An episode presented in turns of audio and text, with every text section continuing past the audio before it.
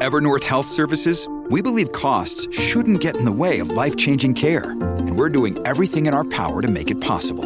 Behavioral health solutions that also keep your projections at their best? It's possible. Pharmacy benefits that benefit your bottom line? It's possible.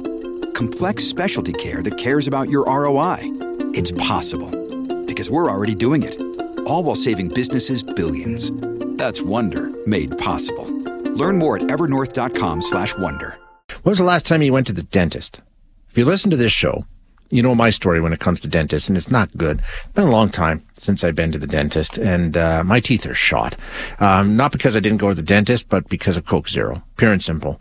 Uh, I've ruined my teeth. Years and years of a Diet Coke addiction have led to me being in a really, really desperate situation when it comes to my teeth. I don't know. We, we, we've talked about that before. Um, if anything, it's nice to know I'm not alone. Millions, millions of Canadians are going a very long time without seeing the dentist. StatsCan, in its latest report, says that a third of us, one in three Canadians, haven't seen a dentist in the past year. Why not? Because it's not cheap. Primarily, that is the overarching reason. Costs money. A lot of people don't have coverage. If you don't have coverage, a lot of people just aren't going to the dentist. Of course, federal government's working right now on a national dental insurance plan. It's needed. Only half of Canadians have coverage at work. Now, when insurance is available, the number goes up. Again, the national average, 33% haven't seen a dentist in a year.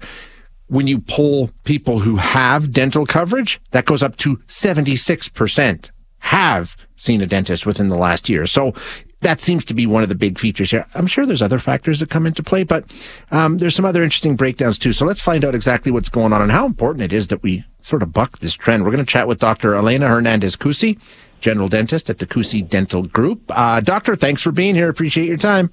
Thanks so much. It's so very nice to be here. So now you only get to see the people who do come through the door, the 33%. But um, are you seeing people that are stretching out the time in between visits, people who haven't been there in a long time? Is it, does this sort of stand up that like, yeah, it's not every six months like it used to be? Well, I think uh, everybody's individual. So as we meet new patients, we'll ask them the question: When was your last visit? Why has it been X? You know, this period of time. Did, did you not have benefits? Did you not have a, you know, an office that you? Sometimes it's the dentist retired; they just didn't go to a new office. Um, sometimes they met the new dentist and that didn't go well, and then they're still looking. So sometimes there, there are other reasons besides not having insurance that people don't come in. And I find another big reason besides whether or not they have coverage is their attitude and their prior their experiences yeah. uh, regarding their dental care. Uh, fear is a num- is a really big reason why people don't see a dentist regularly. Some people who have perfect benefits and absolutely can afford it are still avoiding seeing the dentist. Um, and again, it doesn't get easier just by by delay- delaying, but uh, that is another big big factor. So sometimes when we just talk to the patient and understand why it's been a while, we get a better idea. So if it's finances and let's say they don't have coverage, then of course you know following the examination where you find out kind kind of what are the priorities. We obviously want to try and, and reduce pain for the patient, reduce loss of teeth wherever we can, and come up with a game plan.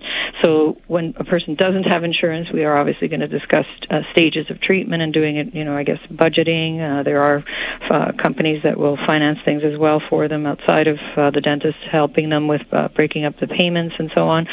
But um, encouraging the patient, maybe they they aren't aware they have dental benefits. I mean, I've had patients that I've met. It's like, oh yeah, I forgot. I probably should apply for that and you know so it, it's not always uh, someone who doesn't outright have it there are employers who don't offer it but they might offer something like a health spending account where the person can maybe have a, a few dollars towards something that is health related um, and that sometimes uh, is what smaller companies will provide for their employees so you know it's just a matter of talking and finding out what a the, the treatment that the person needs and kind of a budget of what that might be and then guiding them navigating that whole process of what may be available.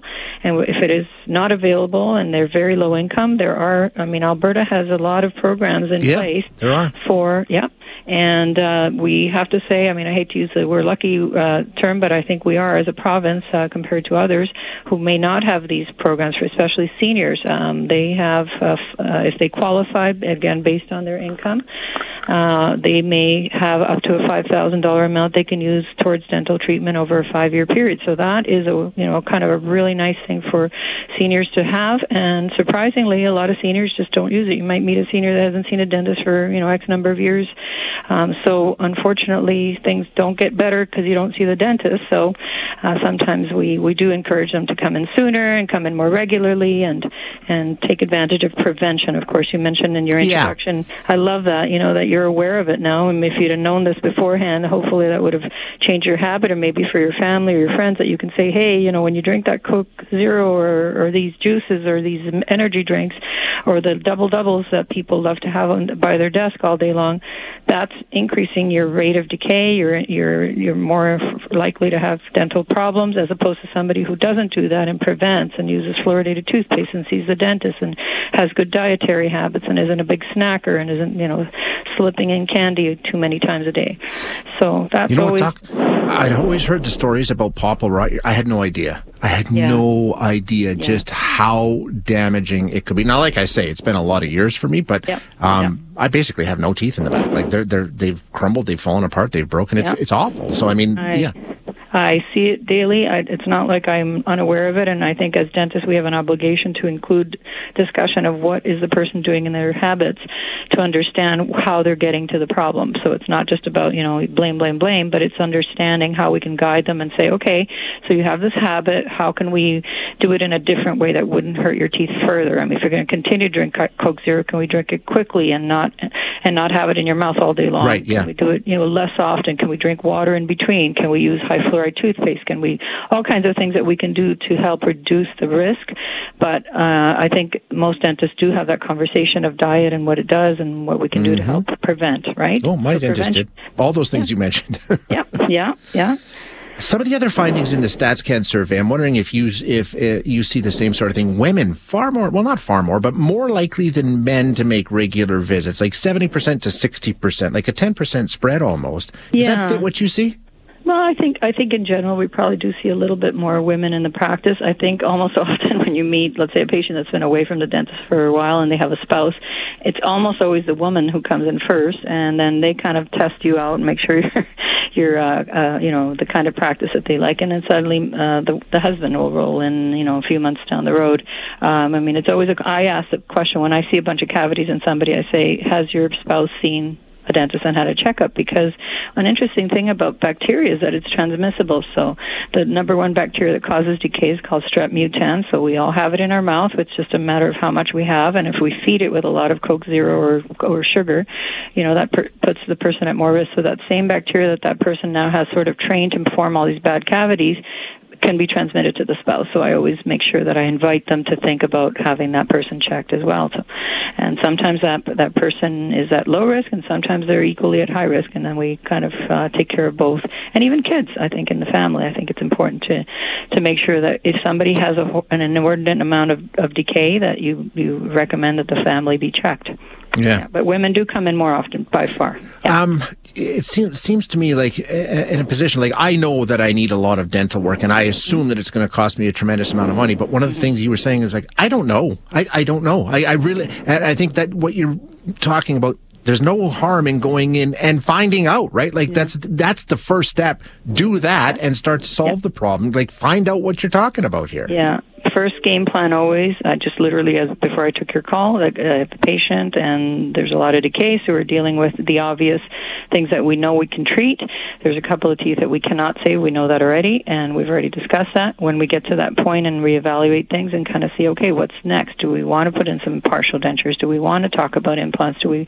What are the options at that point for that person? Because when you're losing a few teeth, you obviously change your function. Your your front teeth aren't designed to to really chew food. They're designed to cut the food. So if you're missing a lot of back teeth, well, we have to think about something to replace them. Yeah. And uh, and that's a discussion item. It's it's like how do you renovate your house? Well, you don't know the entire process in in a day. You have to you know understand what was a priority and what's structurally sound and what what we can reuse and what we can't.